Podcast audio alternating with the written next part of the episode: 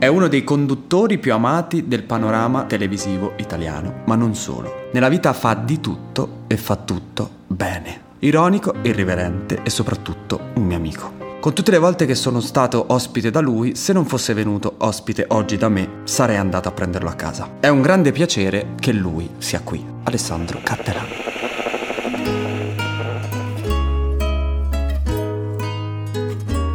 Vi chiederete perché dei podcast di Marco Mengoni e soprattutto perché si chiamano Riff.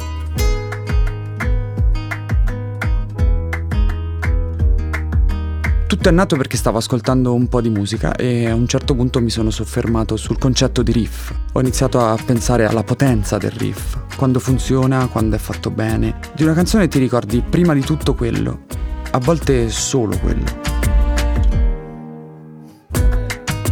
Allora mi sono chiesto, che cos'è un riff nella vita di una persona? È una costante che ti caratterizza ai tuoi occhi e a quelli degli altri. L'ho chiesto prima di tutto a me e credo di aver trovato la mia risposta. E poi mi è venuta voglia di, di chiederlo agli altri. Per farlo è nata questa serie di podcast. Voglio conoscere meglio la vita di alcune persone e voglio scoprire il loro riff.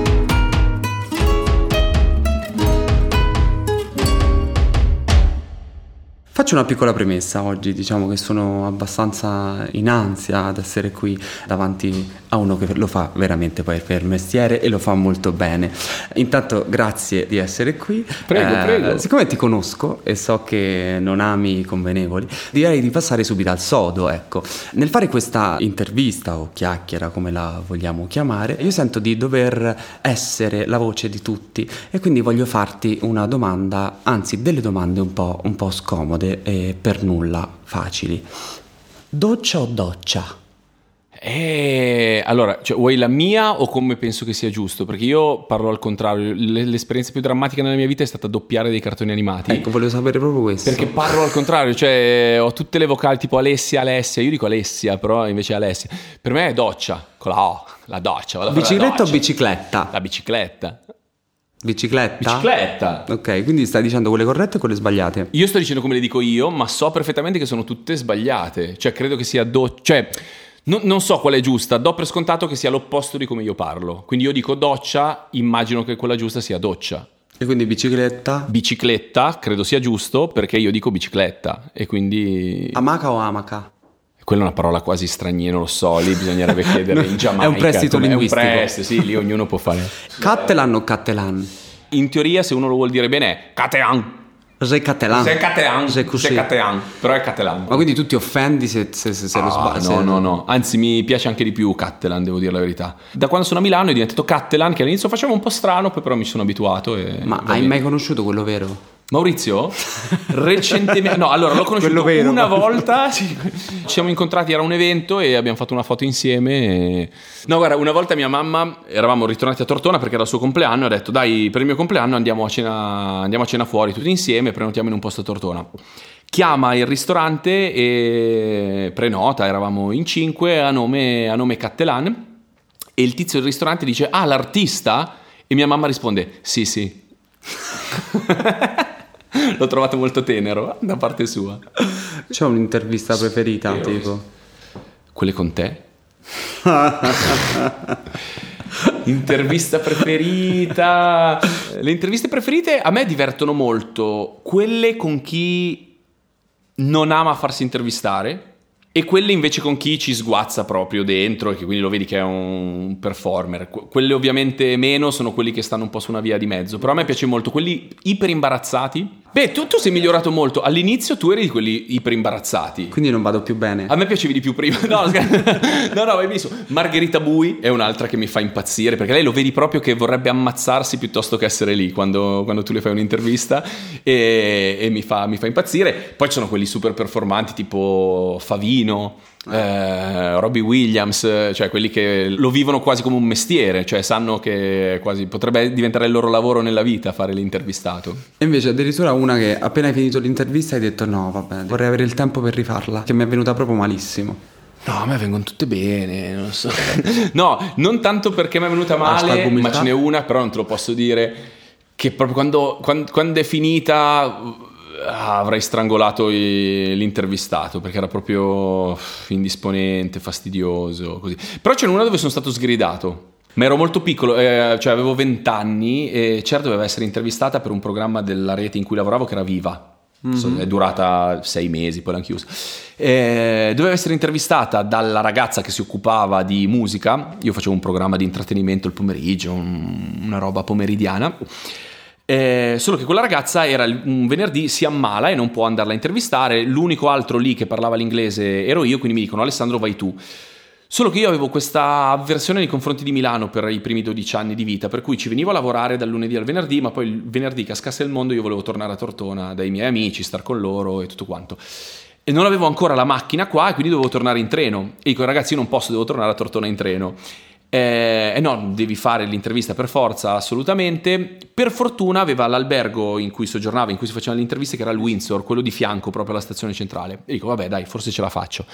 Però avevo l'ansia di perdere il treno e quindi ho fatto l'intervista a Cher molto veloce, leggendo le domande, lei mi parlava e io facevo sì sì certo certo certo, passiamo alla domanda dopo. Lei se n'è accorta ovviamente, mi ha sgridato perché si vedeva che non l'ascoltavo quando parlava e, e, e leggevo le domande e cercavo di accelerare le sue risposte. Sai come quando uno balbetta che gli chiudi le parole? Sì. E facevo questa roba qua, cioè quando avevo capito il concetto gli facevo sì chiaramente poi il disco ti è piaciuto farlo e, e lei si è molto arrabbiata. Beh comunque non capita tutti i giorni di essere sgridati da Cher quindi... Sì no no, comunque su Wikipedia adesso non so se qualcuno ascolta e vuole aggiornare Wikipedia mettendo è stato sgridato da Cher, fatelo pure. Ma poi questo treno l'hai preso? Il treno poi no, certo, certo, l'ho preso, cioè le priorità comunque prima di tutto.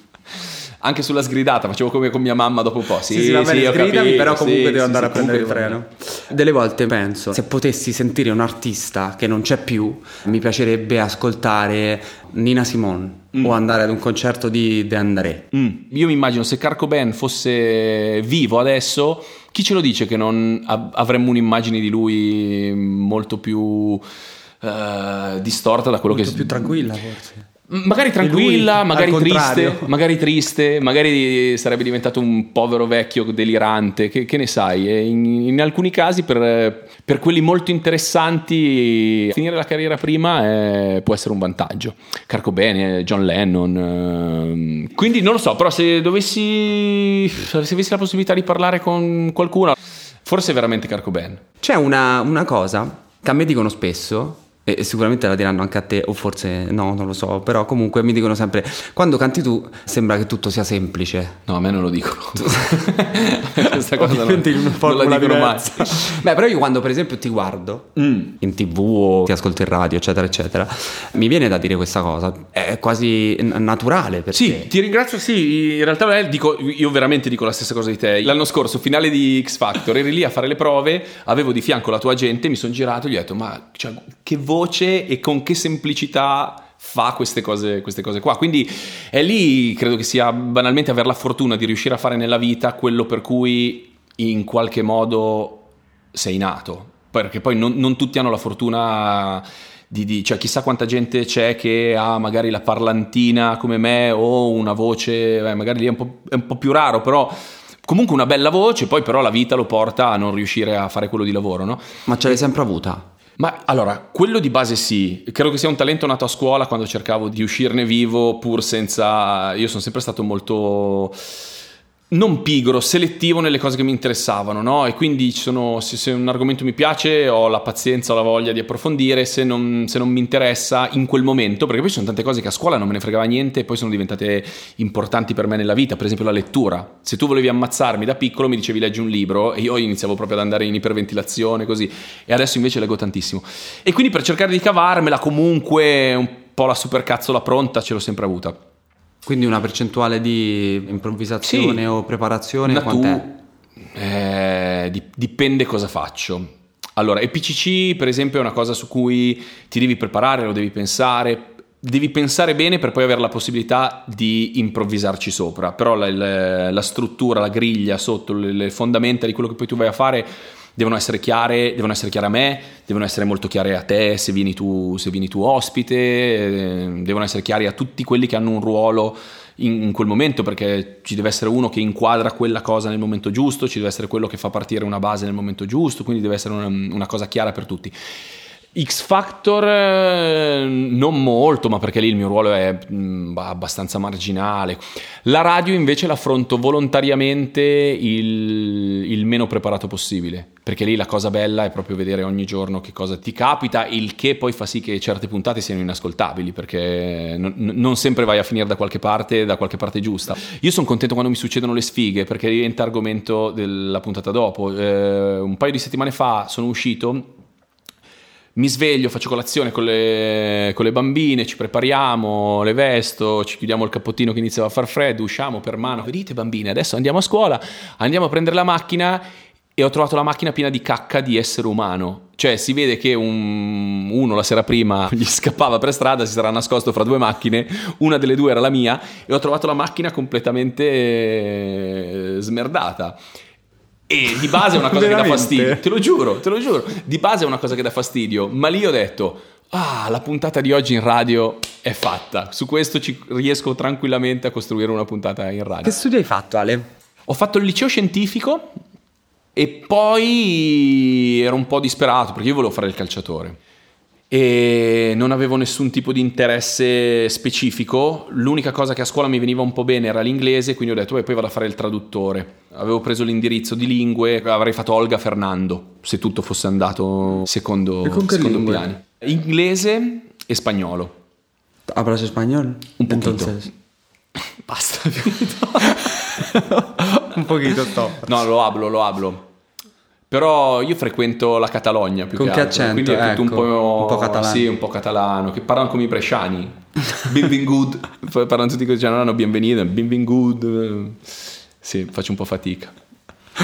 Eh, vabbè, eh, qui c'è la domanda ovviamente come hai imparato l'inglese? Con la musica, Io a scuola non lo studiavo tanto, però mi piacevano le canzoni, negli anni 90 mi piaceva l'hip hop, quindi era un genere pieno di, di parole, traducevo i testi col dizionario e mi rimanevano in mente le, le parole che avevo trovato.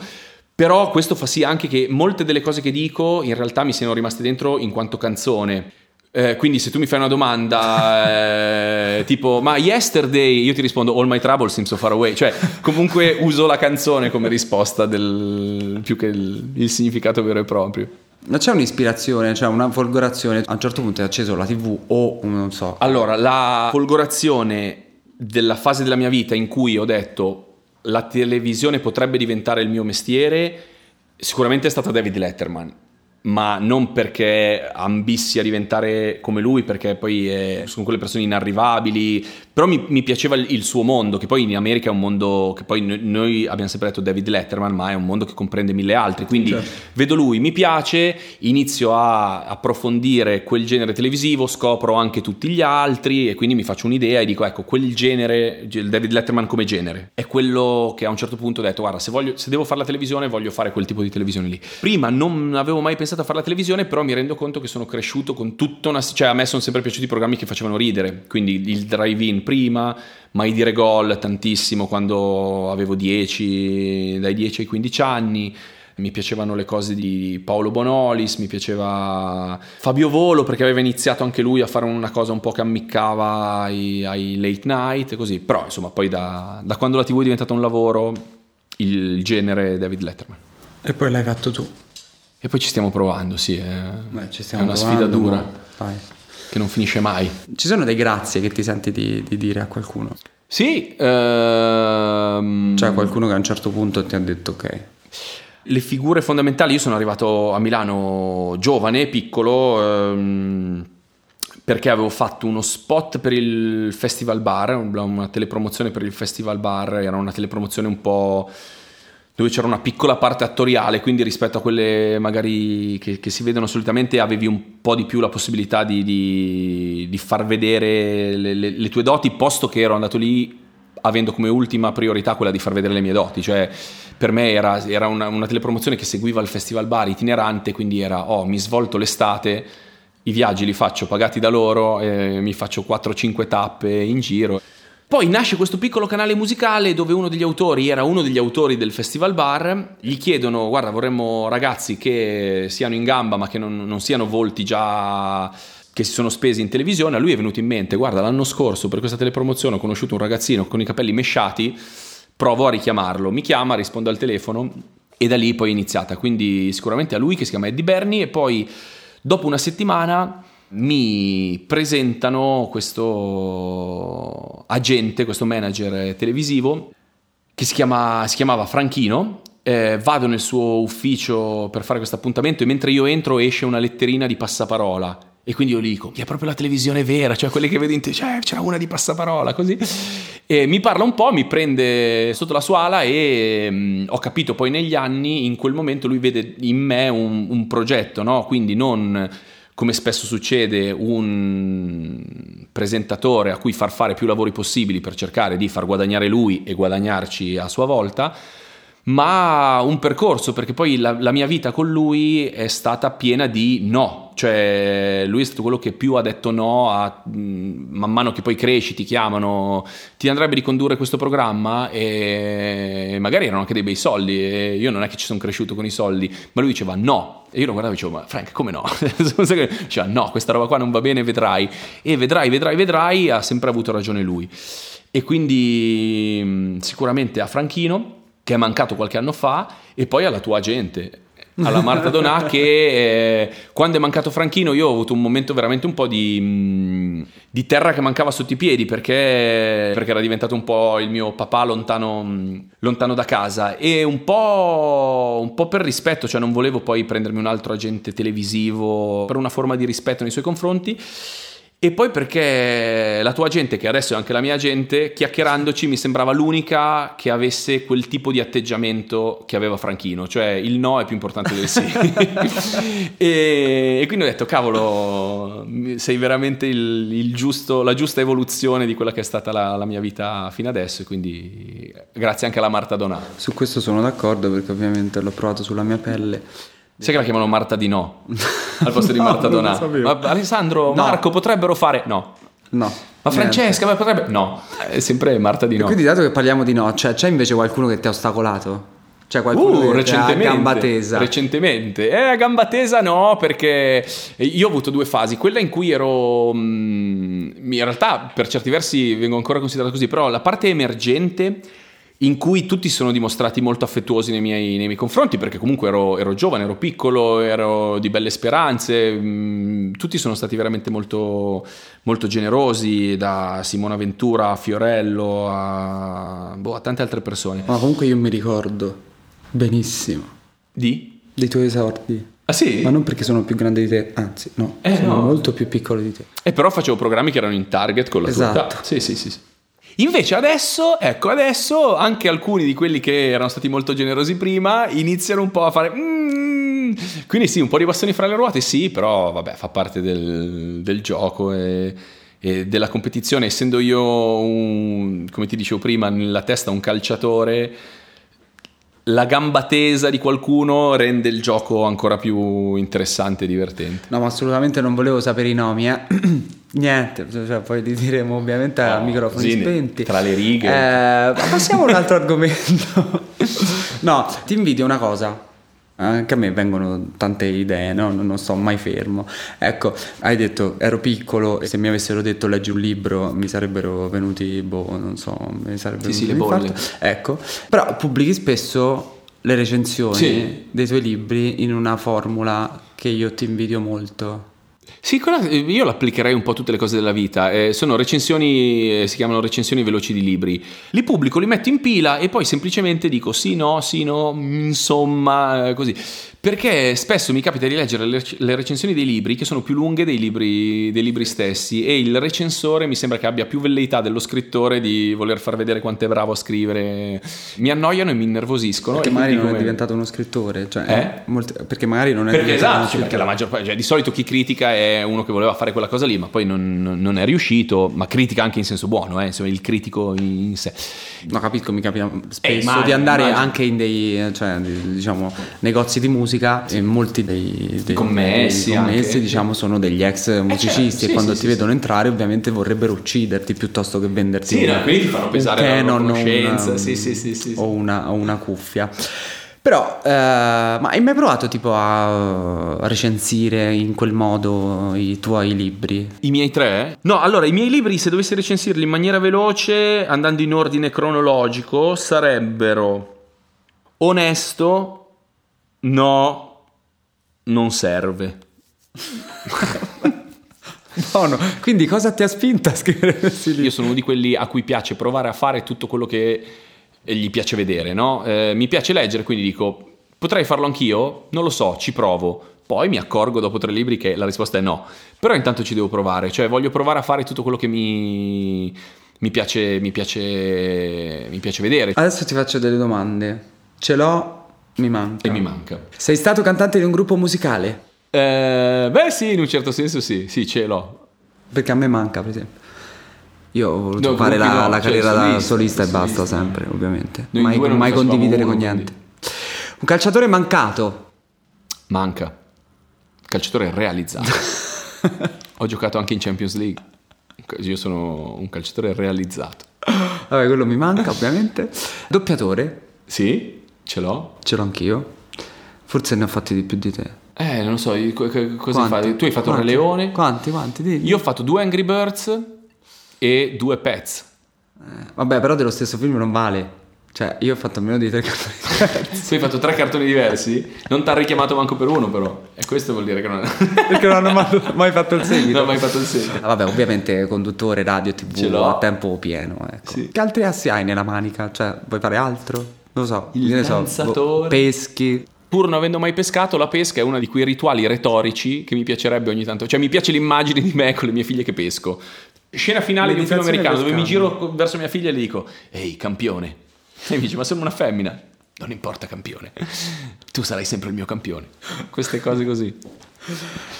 Adesso arriviamo al momento del gioco. Sì, È un gioco molto divertente. Ti dico il titolo di un programma e tu mi devi dire, nello stesso modo in cui commenti i libri, se vorresti o avresti voluto eh, condurlo. ti ringrazio. O meno. Ah, se avremo. Ecco. Ok.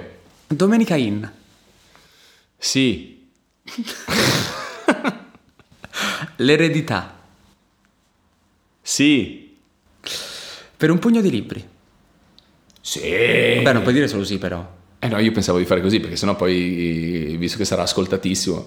No, allora, no, per un pugno di libri sì. Sì. La terza edizione di X Factor Rai? E c'eri tu? C'eri tu? Beh, allora sì. Noi ancora ci bulliamo di quell'edizione. Noi Ancora adesso diciamo, ah, X Factor, beh, Marco Mengoni. Che poi non l'abbiamo fatta noi, però noi comunque ancora adesso sei la pietra miliare di... Quindi sì, certo che sì. Buonasera, benvenuti a 8 e mezzo. Beh, sì. Sì. No, eh. Grande Cioè. fratello. Mm, no. Cioè, magari potresti rispondere anche no, non in grado. No.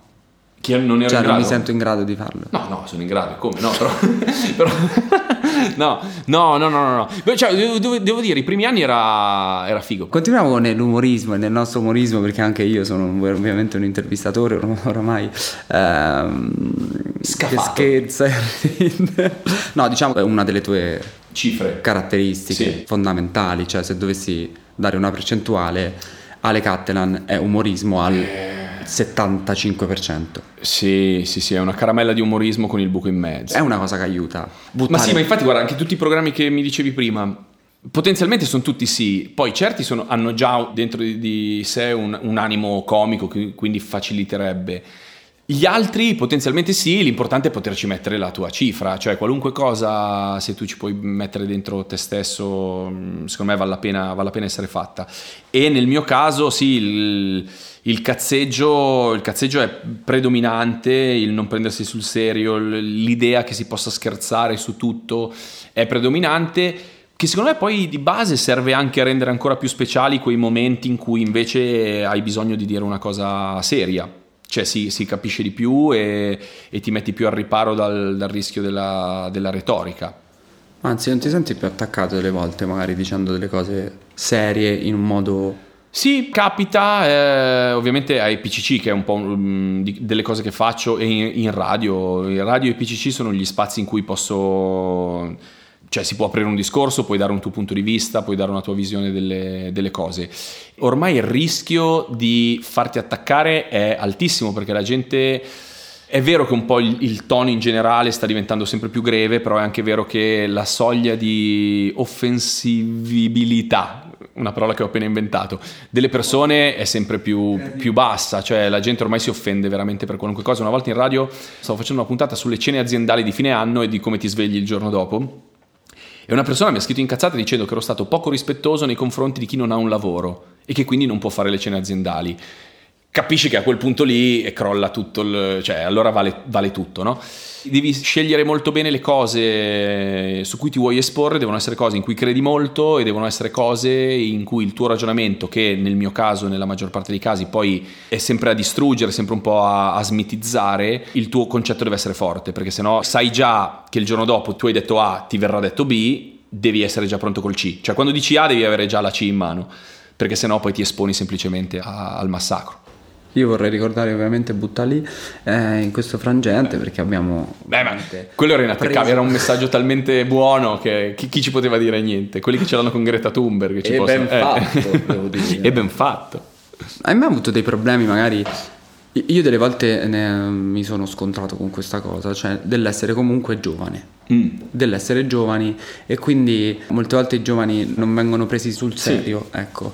Ti è mai capitato magari? Sì, costantemente. Cioè, di fare, dire... che devi fare, magari devi dimostrare il doppio. Sì, io ho fatto, ho fatto la gavetta, eh, però c'erano ancora delle cose, Sanremo per esempio, in cui il commento che ho letto, ho sentito dire un po' in, questo, in quest'anno in cui il mio nome è stato associato a Sanremo è eh, però deve ancora fare. Mi rendo conto che lì è proprio un discorso legato al, all'età io comunque se conducesse Sanremo Cattelan forse riparteciperei come concorrente addirittura, perché non c'è due senza tre mi hanno detto, no? Io sono già fatto due volte. E due, sì, beh, super ospite l'hai giustamente già fatto, ma ve lo condurre. Quindi ricomi- lo facciamo insieme. Dato che hai parlato comunque di commenti, no? Perché ovviamente tutti hanno il potere nella democrazia generale, certo. chiamiamola democrazia dei social, ognuno può dire quello che vuole. Mm. E delle volte non è proprio. No, quasi mai. Cioè, è... Non sto parlando semplicemente de- de- degli haters. Eh. Ovviamente l'educazione, come in tutte le cose, è importantissima e quindi vanno educati i giovani. Però il problema dei social network non sono i ragazzini, sono gli adulti. Eh, ma il problema, secondo me, del nostro paese in genere non sono i giovani, ma sono gli adulti. Cioè, per me la, la fascia che ci fa faticare come paese, quella dei 50-60 anni, non quella dei 20 anni a cui diamo tutte le colpe, che sono stupidi, non sanno fare niente. In realtà sono molto più avanti di come eravamo noi, eh, sono i 50-60 anni che sono un disastro e sono anche quelli, eh, te, te, ne rendi conto appunto andando su, sui social, no? A me quelli che non riesco a trattenermi e ricommento il commento sono quelli che hanno la spocchia di volerti insegnare qualcosa. Perché un conto sono quelli che ti insultano e vabbè. Un conto sono quelli che ti fanno la battuta, a volte fanno anche ridere e vabbè, non sono sensibilissimo alle prese in giro, non mi toccano. Invece mi fanno ribollire il sangue quelli che ti vogliono, inse- ti vogliono spiegare come fare il tuo lavoro, ti vogliono, vogliono, fare i sapientini. Allora su quelli io proprio mi ci metto, però mi do la regola di dialogare nel modo più mm, asettico possibile. No? Quindi dico, mi spieghi esattamente di che cosa stai parlando. Entro uno o due messaggi non parlano più perché non hanno, non hanno, il concetto, hanno solo la voglia di voler criticare, di dire. Da papà, mm. hai paura? Cioè, delle volte magari. Noi stiamo cercando di essere... Ma anche come tutelarle, come insegnargli a... Sì, allora, sui grossi temi, diciamo, eh, ormai con la grande parli già Beh, ovviamente di omosessualità, ma parli di vita, di morte, di cosa c'è dopo la morte, di religione, cioè è quel periodo in cui fa le grandi domande della vita. E noi lì cerchiamo sempre di rimanere il più neutri possibile e di tenerle più porte aperte possibile, no? Nel senso, eh, il rispetto prima di tutto e poi capirai, poi deciderai, poi con i tuoi strumenti valuterai, la base è il rispetto. Ah, io la cosa su cui insisto tantissimo perché di formazione sono stato cresciuto così ed è la cosa che mi rendo conto mi crea più disagio nella mia vita è la mancanza il, il, livello di educazione che si abbassa sempre di più. Ma dal banale mi sembra che ci sia sempre meno gente che ti dice grazie se gli tieni la porta aperta per farlo passare, cioè non, non, non manca proprio l'educazione di base. La mancanza di educazione, se tu ci, inizi a farci caso, la riscontri cento volte al giorno da tutti.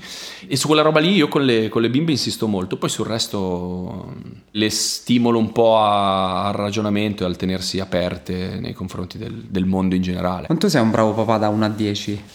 Eh, bisognerebbe sapere bravo papà cosa vuol dire, cioè il mio impegno è per esserlo, cioè tutto quello che faccio è perché sono convinto che mi faccia essere un papà da 10, ovviamente.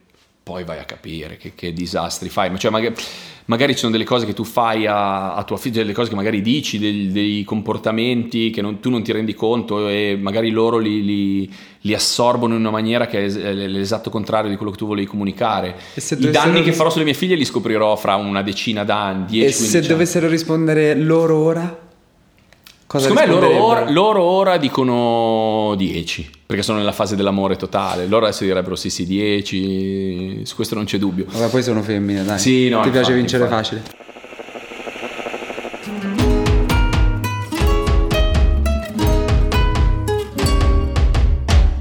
Veniamo all'ultima domanda che è, tu sai ovviamente cos'è un riff perché vieni da, comunque dalla musica, anche dalla conduzione musicale. Il riff è tipo...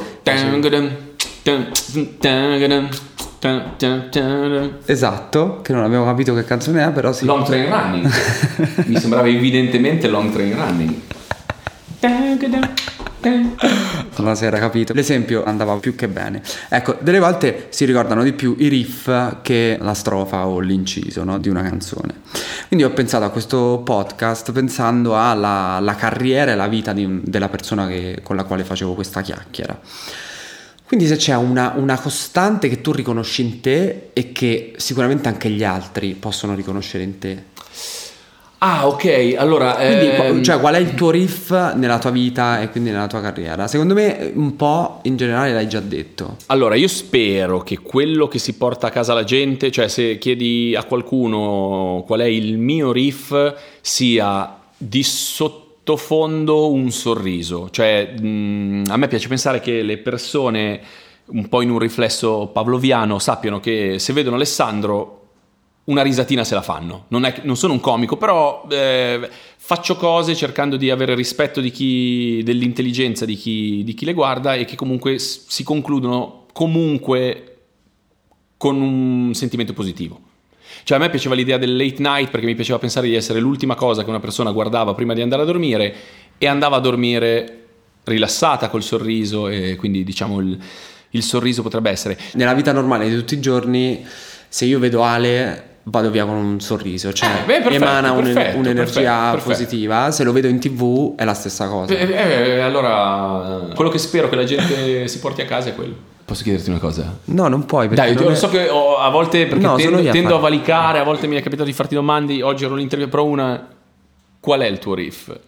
Sono io a fare le domande oggi, non posso, Dai, non posso rispondere. Come, comunque non è possibile che dimmi cioè, io intervisto e parlo intimi. poco, io vado da lui intervistato e parlo comunque poco. Cioè, perché comunque parla sempre lui. Cioè, questa secondo me è poi il, è il mio riff. È il, tu, il tuo riff. è il mio riff. Parlare è quello che caratterizza Parlare a Ale. Cattelan. Non me lo dici? No. Bene, grazie mille Ale. A te!